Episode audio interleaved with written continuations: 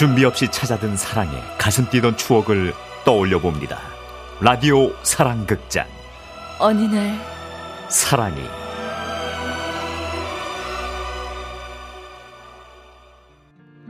부엌에서 들리던 엄마의 그 노래 오늘따라. 미원 씨의 나이 스무 살 때 어머니가 돌아가셨습니다.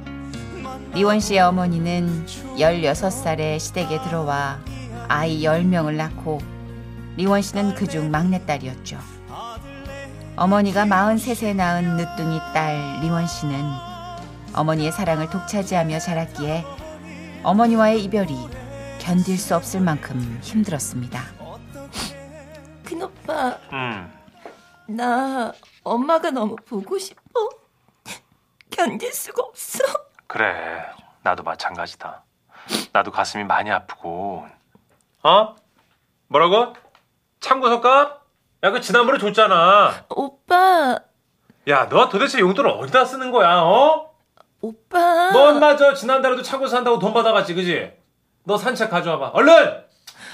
오빠, 저 끊을게요. 네가 거짓말하면 아빠가 모르겠어? 어? 형제들이 많았지만 워낙에 나이 차이가 나는지라 다른 형제들은 모두 각자의 가정이 있었고 그래서 슬픔의 농도가 조금 다른 것 같았다고 리원 씨는 회상합니다. 매일 우울감에 쌓여 밥도 제대로 먹지 못하고 다니던 제약회사도 그만둔 채 집에만 틀어박혀 있던 리원 씨. 그런 리원 씨를 불러낸 건 친한 친구였습니다. 어우, 매 그렇게 집에만 있으면 더 기운 빠지지. 일단 나와. 너한테 소개해주고 싶은 사람 있어. 됐어. 다 귀찮아. 야, 너 이러고 있으면 너희 어머니가 하늘에서 참 좋아하시겠다. 어? 네가 이럴 때일수록 힘차게 지내야지. 그러지 말고 얼른 나와. 너 나올 때까지 다방에서 기다린다. 얼른. 안 나갈... 여... 여보세요? 여보세요? 하긴 친구 말이 하나도 틀린 건 없었습니다. 언제까지 이러고 있을 수만은 없었으니까요. 레원 씨는 주섬주섬 옷을 입고 터덜터덜 약속 장소로 향합니다. 아무런 기대도 없이 그저 어머니에 대한 그리움만 가득 안은 채로 말이죠. 당신이 얼마나 내게 소중한... 어, 여기야, 리원아. 너 밤새 기다릴까봐 나온 거야. 그냥 차나 한잔 마시고 들어가자. 아우, 알았어. 좀만 있어봐. 금방 온댔어. 어, 저기 온다. 아, 여기요. 고개를 들어보니 웬 남자가 다가오고 있었습니다. 아, 인사하세요. 여기는 저랑 제일 친한 친구고요. 이쪽은 우리 거래처 대리님인데 마침 서울 본사로 출장 오셔서 시간이 맞았지 뭐야. 김영선 씨야. 서로 인사하세요. 안녕하세요. 아, 뭐야 이게 진짜. 기운들 좀 내요. 왜 이래 정말. 내가 뭐가 돼. 어? 내가 있어서 쑥스러워서 그런 것 같은데. 그러면 저는 이만 가볼게요. 둘이 얘기 잘해봐요. 네. 그렇게 친구가 떠나고 둘 사이엔 침묵이 흘렀습니다. 간간히 들려오는 소리는 한숨 소리뿐이었죠.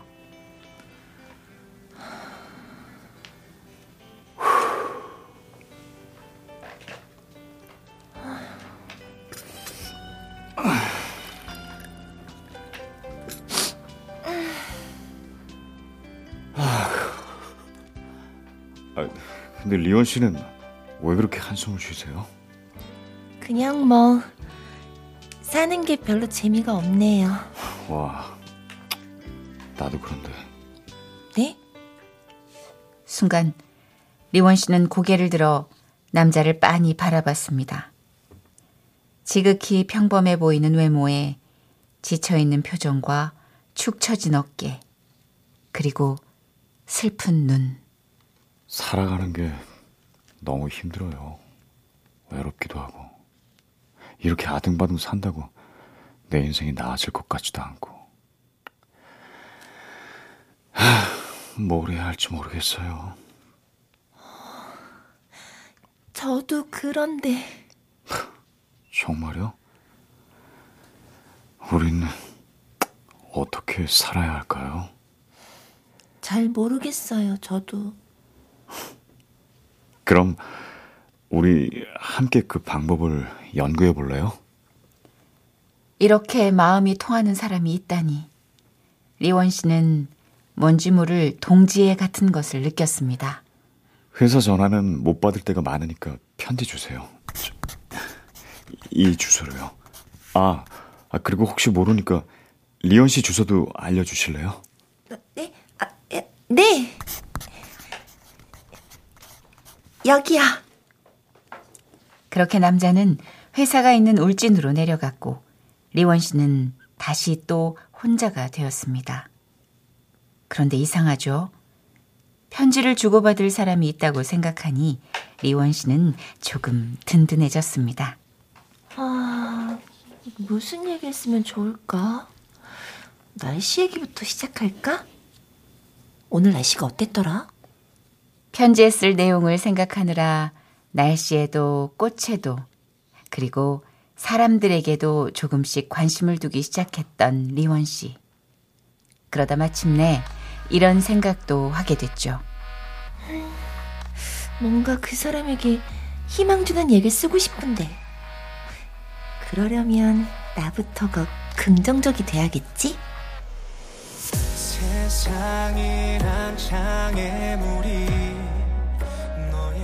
그렇게 편지를 주고받으며 리원 씨도 또 그도 조금씩 밝아져 갔습니다.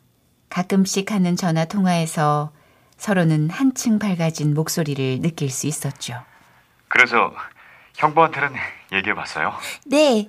형부가 그렇지 않아도 사람 필요했다고 다음 주부터 출판사에 출근하래요. 와, 너무 잘 됐네요. 아이, 그럼 이제 리온 씨 바빠지겠네요. 음, 뭐 아무래도... 왜 갑자기 목소리가 그렇게 시무룩해요?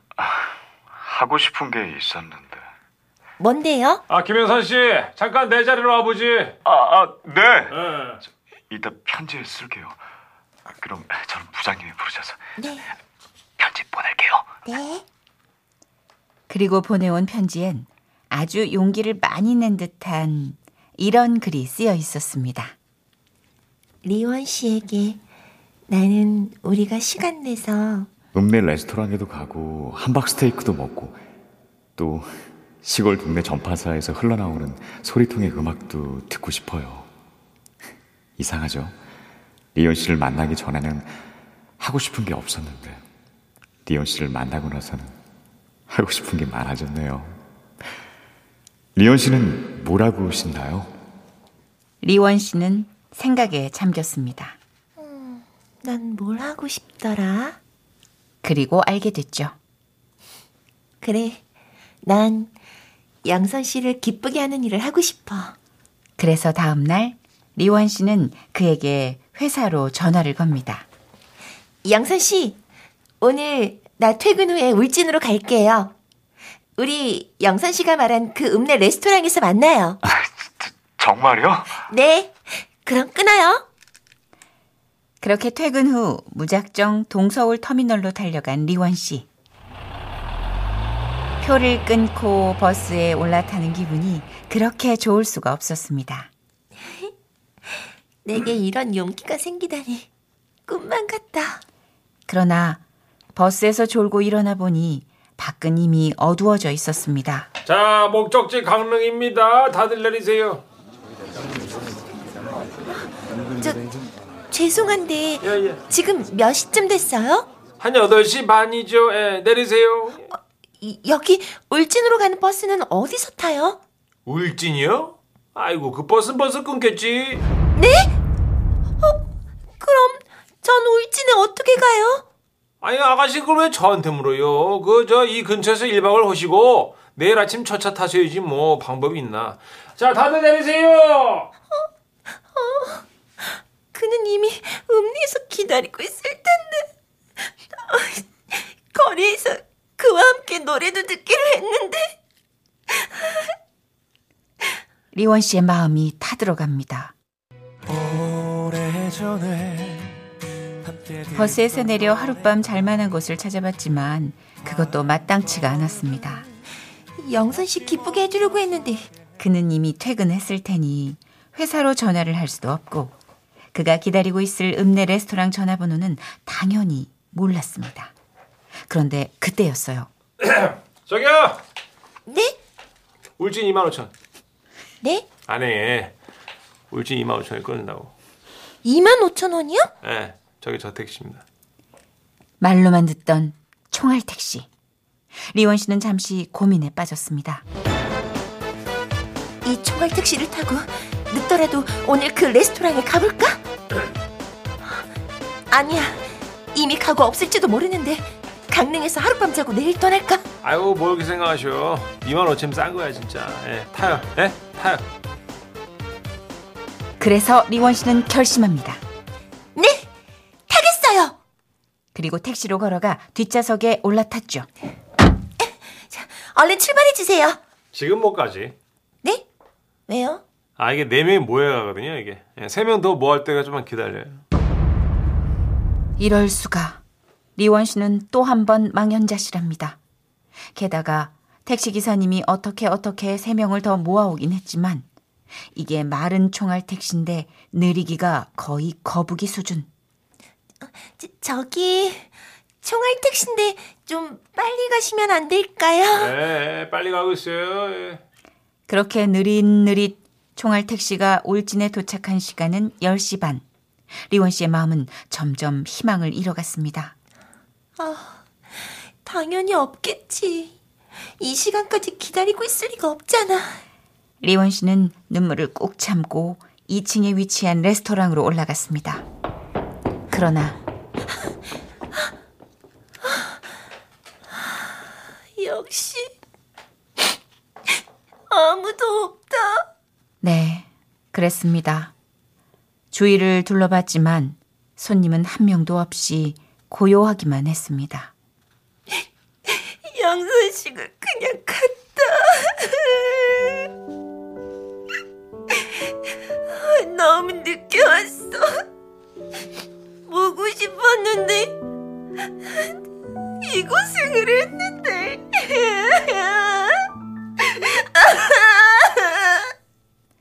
리원 씨의 눈에 눈물이 주르륵 흘렀습니다. 그런데 그때였습니다. 리원 씨? 뒤를 돌아보니 그곳에 그가 있었습니다. 영선 씨? 어, 리원 씨 맞구나. 난, 난 저, 저 구석에서 리원 씨 아니면 어떡하나 그러고 있었는데. 영선 씨, 이 시간에 어떻게 이 시간까지 기다렸어요? 비싼 양주 시키면 조금 더 기다리게 해준다고 해서 양주 시켜놓고 구석에서 책 읽고 있었어요. 고생했죠. 영서씨 보고 싶었어요. 나도요. 그렇게 두 사람은 한동안 오래도록 서로를 안고 있었습니다. 아유, 좀 레스토랑 문 좀 닫읍시다. 저 좀 만났으면 얼른 얼른 나가요. 그렇게 서로의 마음을 확인한 두 사람은 다음해 여름 결혼식을 올렸고 곧 서른네 번째 결혼 기념일이 다가온다고 하는데요. 요즘은 어디서나 바로 만날 수 있는 편한 세상이지만 우리의 아날로그적인 사랑도 그리 나쁘진 않았어요. 그리고 느릿하고 우직했던 아날로그 같은 남편도 참 고맙고요. 여보, 앞으로도 서로를 믿고 의지하며 잘 살자. 사랑해.